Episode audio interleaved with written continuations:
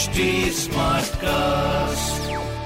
आप सुन रहे हैं एच डी स्मार्ट कास्ट और ये है लाइव हिंदुस्तान प्रोडक्शन हाय मैं हूँ फीवर आरजे पीयूष और आप सुन रहे हैं कानपुर स्मार्ट न्यूज़ इस हफ़्ते मैं ही आपको कानपुर की खबरें बताने वाला हूँ। तो आइए सर शुरू करते हैं और सबसे बड़ी पहली खबर आ रही है जी हमारे कानपुर शहर में आगमन होने वाला है राष्ट्रपति रामनाथ कोविंद जी का और प्रधानमंत्री जी का एग्जैक्टली exactly. तो ऐसे में पूरी तैयारियाँ चल रही हैं, प्रशासन पूरी तैयारियाँ कर रहा है, आपको बता दें राष्ट्रपति रामनाथ कोविंद जी और प्रधानमंत्री नरेंद्र मोदी जी के कानपुर दौरे को लेकर मंगलवार को कार्डियोलॉजी और seven air force hospital safe house बनाया गया है वीवीआईपीज के सेहत का ध्यान जो है रखा जाएगा, इसके लिए स्वास्थ्य विभाग ने इसकी ज़िम्मेदारी जीएसवीएम मेडिकल कॉलेज को सौंपी है मंगलवार को उप प्राचार्य ने विशेषज्ञों की ड्यूटी पहले ही लगा दी है और प्रधानमंत्री साहब के आगमन के लिए तीन हेलीकॉप्टर्स का ट्रायल अभी फ़िलहाल चल रहा है। ठीक है तो कुल मिला के ऐसा मामला है और चकेरी एयरफोर्स स्टेशन हेलीपैड पर रुकेंगे वो।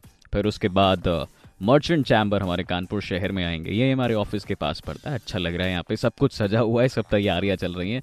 बाकी कानपुर की दूसरी बड़ी खबर है 31 अगस्त तक मछली पकड़ने पर हमारे कानपुर शहर में रोक लगेगी। इस खबर में क्या है, विस्तार से आपको बताते हैं।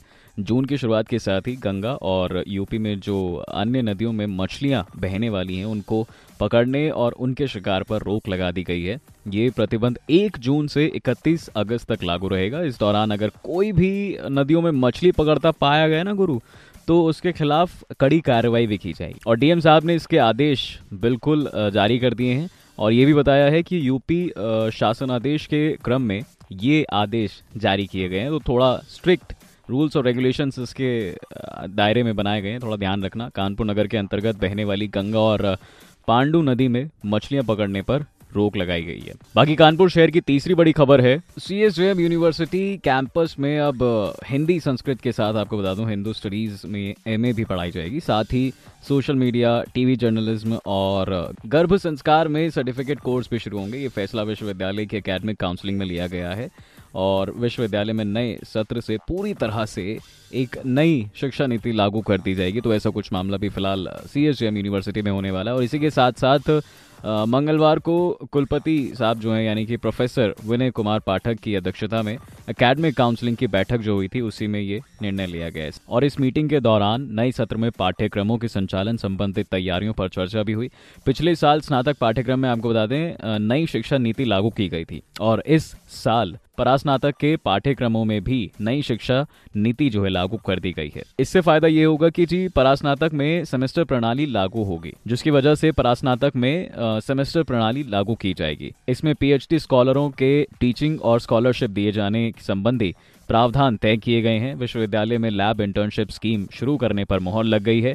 शासन के निर्देश अनुसार बीए, बीएससी और बीकॉम पाठ्यक्रमों में ग्रेडिंग प्रणाली लागू करने पर भी चर्चा हुई। बाकी कानपुर शहर की चौथी बड़ी खबर यह है कि जी प्रशासन आरटीओ और पुलिस की संयुक्त टीमों ने मंगलवार में सर्वोदय नगर को अतिक्रमण से मुक्त करा लिया है। आरटीओ के पास खड़े दलाल फुटपाथ छोड़कर और इतना ही नहीं, सड़क पर जो पैंसठ वाहन तकरीबन खड़े थे, उनका चलान भी काटा गया है। आरटीओ परिसर के विभागों में भी जाँच की गई है। आरटीओ कार्यालय के बाहर सुबह से शाम तक फुटपाथ पर मेला लगा रहता है भाई साहब, और इतनी भीड़ होती है, इतना ट्रैफ़िक होता है, आप जानते हैं। सड़क के दोनों तरफ़ और इसके अलावा आसपास डेढ़ सौ से अधिक दुकानें लगी रहती हैं डेली।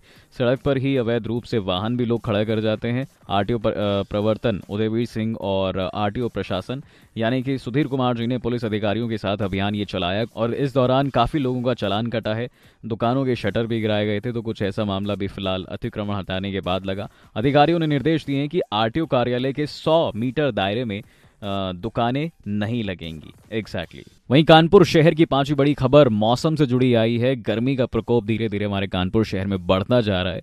और मौसम विभाग का ये कहना है कि भैया, अगले, आने वाले दिनों में भी कोई राहत मौसम में जो है, नहीं मिलेगी। 45 और 46 डिग्री के आसपास दिन में टेम्परेचर रहता है और इतना ही नहीं। रात में भी अभी फ़िलहाल पंखे में काम नहीं चल रहा है। है ना? लोगों को एसी या कूलर चलाना पड़ रहा है, जिसकी वजह से बिजली की भी समस्या रहती है। तो थोड़ा सा गर्मी में अपने आप को बचा के रखें। तो ये थी हमारे कानपुर शहर की पाँच बड़ी खबरें। ऐसी खबरें सुनने के लिए आप पढ़ सकते हैं हिंदुस्तान अखबार। बाकी कोई सवाल हो तो प्लीज़ ज़रूर पूछिएगा हमारे Instagram Facebook and Twitter handle पर। हमारा हैंडल है at the rate H T smart cast और ऐसे पॉडकास्ट सुनने के लिए please log on to W W W dot H T smart cast dot com आप सुन रहे हैं एच डी स्मार्ट कास्ट और ये था live Hindustan production smart Smartcast.